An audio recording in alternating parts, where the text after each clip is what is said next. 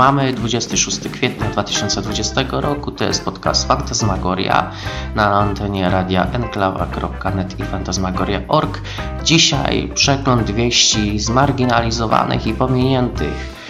26 kwietnia skończył się pożar e, w Biebrzańskim Parku Narodowym. Zjarało się ponad 5000 hektarów. To na kilometry kwadratowe jest między 50 a 60 e, kilometrów kwadratowych, więc sporo, sporo, sporo. Zwykle o tej porze roku jest tam powódź i tereny, które się palą są mokre, przeważnie też zalane wodą, a że mamy suszę, no to ognisko niezłej jakości było. Gasiło to mnóstwo strażaków. E, wiele też e, działo się wokół tego pożaru. E, problemy były wszelakiej maści. Można o nich poczytać także w linku, który tutaj. Wszystkie linki do tego, co mówię, od pożaru po tematy bardziej już przyziemne będą w komentarzu. Tak, mamy tutaj na enklawie komentarze i bardzo bym prosił o komentowanie, ponieważ enklawa była kiedyś takim magicznym miejscem, że pod audycjami nawiązywały się rozmowy, czasem znajomości. No i tych komentarzy było sporo, więc zachęcam do komentowania. Druga ciekawa informacja, która została jakoś tak zmarginalizowana e, i przegapiona, jako że tutaj na północy e, świata, czyli tam Europie, mamy suszę, no to nikt za bardzo nie chce słyszeć o, powodziach. 24 lutego ulewne deszcze w Egipcie spowodowały powódź, no i całkiem spory chaos na drogach w Kairze. Było to dziwne do tego stopnia, że dla normalnego człowieka, jak wiadomo, w Egipcie jest bardzo sucho. No, kiedyś, kiedyś, dawno, dawno, dawno temu Nil sobie wylewał tak mocno, że mieli nawet zbiory plonów dwa razy do roku, więc była totalnie, był totalnie inny klimat. I chyba do tego klimatu, który był bardzo sprzyjający dla Egipcjan, wracamy powolutku.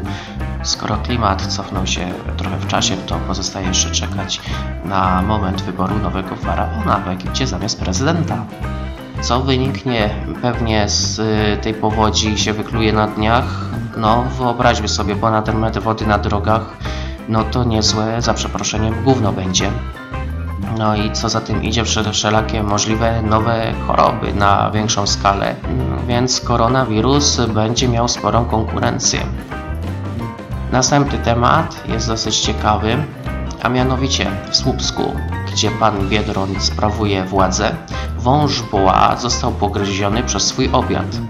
Do terrarium, czy cholera wie jak to się nazywa, gdzie sobie e, mieszkał wąż boa, wrzucono mu obiad, a mianowicie szczura, który był żywy.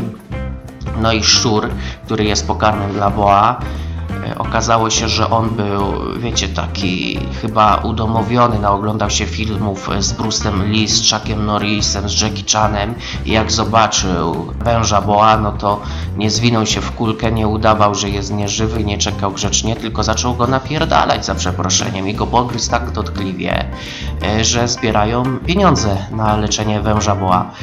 Dla mnie, jak wszedłem raz do zoologicznego, jak taki pyton na, popatrzył w moją stronę, to wydawało mi się, że patrzy jak na swój obiad. No, nie, nie czułem się z tym komfortowo. W artykule, który zamieściłem e, poniżej, tam w komentarzu, e, jest opis całej sytuacji, tylko nie wiadomo co się stało ze szczurem, no bo wiecie jak odbyła się taka walka naturalna, no to człowiek w nagrodę powinien szczura wypuścić. No, więc jeżeli tak nie było, jeżeli szczur nie został po tych igrzyskach śmierci wypuszczony, to trzeba o szczura walczyć. E, zawiążmy tutaj na enklawie Stowarzyszenie Ochrony Szczurów, najlepiej jakieś The Rats Liberation Society, czy coś w tym guście i walczmy o prawa szczura, który wygrał walkę ze śmiertelnym przeciwnikiem wężem Boa. Więc całym sercem kibicuję szczurowi, chociaż też za gryzoniem nie przepadam, ale był naprawdę, okazał klasę, niezły fighter. Następny temat. Y, jak wiadomo, w naszym y, kraju jest nakaz zakrywania twarzy. Uważam, że całkiem dobrym pomysłem jest nie pluć na drugiego człowieka, obojętnie czy się ma koronawirusa, grypę czy inne bakterie zarazki dowolnego typu. Y, więc maska tutaj się przydaje, że taki kaganiec zakładamy. No i spoko.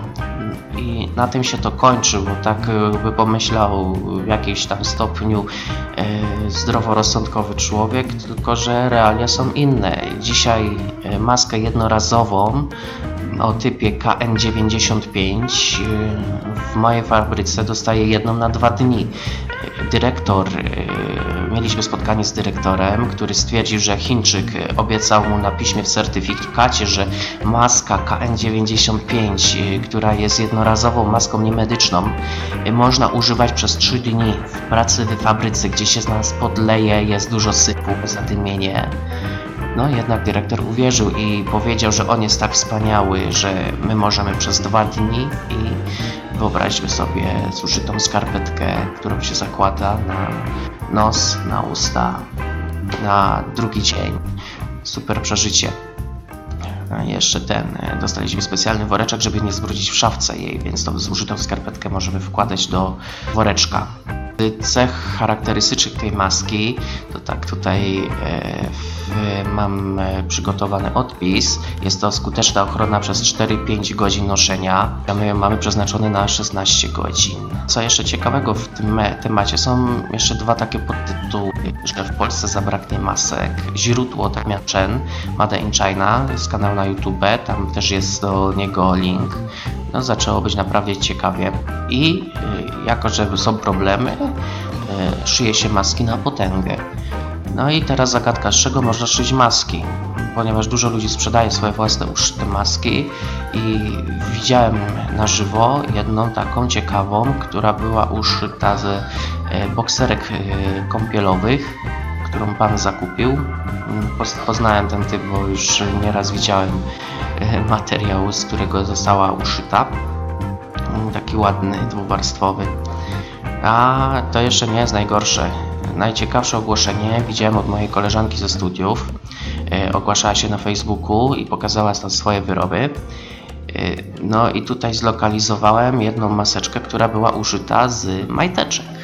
No tak. Nie, nieźle co? Ubieracie na twarz jest użyte majteczki. No i z tym y, majteczkowym newsem pozostawiam Was i zachęcam do komentowania. Tak jak mówiłem, że Enklawa kiedyś była magicznym miejscem, gdzie komentowały się podcasty, a jak dotąd dostałem tylko jeden komentarz, dosyć przyjemny, za który dziękuję. Dziękuję Ci Martinie i zachęcam wszystkich innych do komentowania i dzielenia się newsami z ubiegłego miesiąca lub trochę dłużej, które zostały pominięte i zmarginalizowane. Mówi dla Was Czarnobrody w podcaście Fantasmagoria.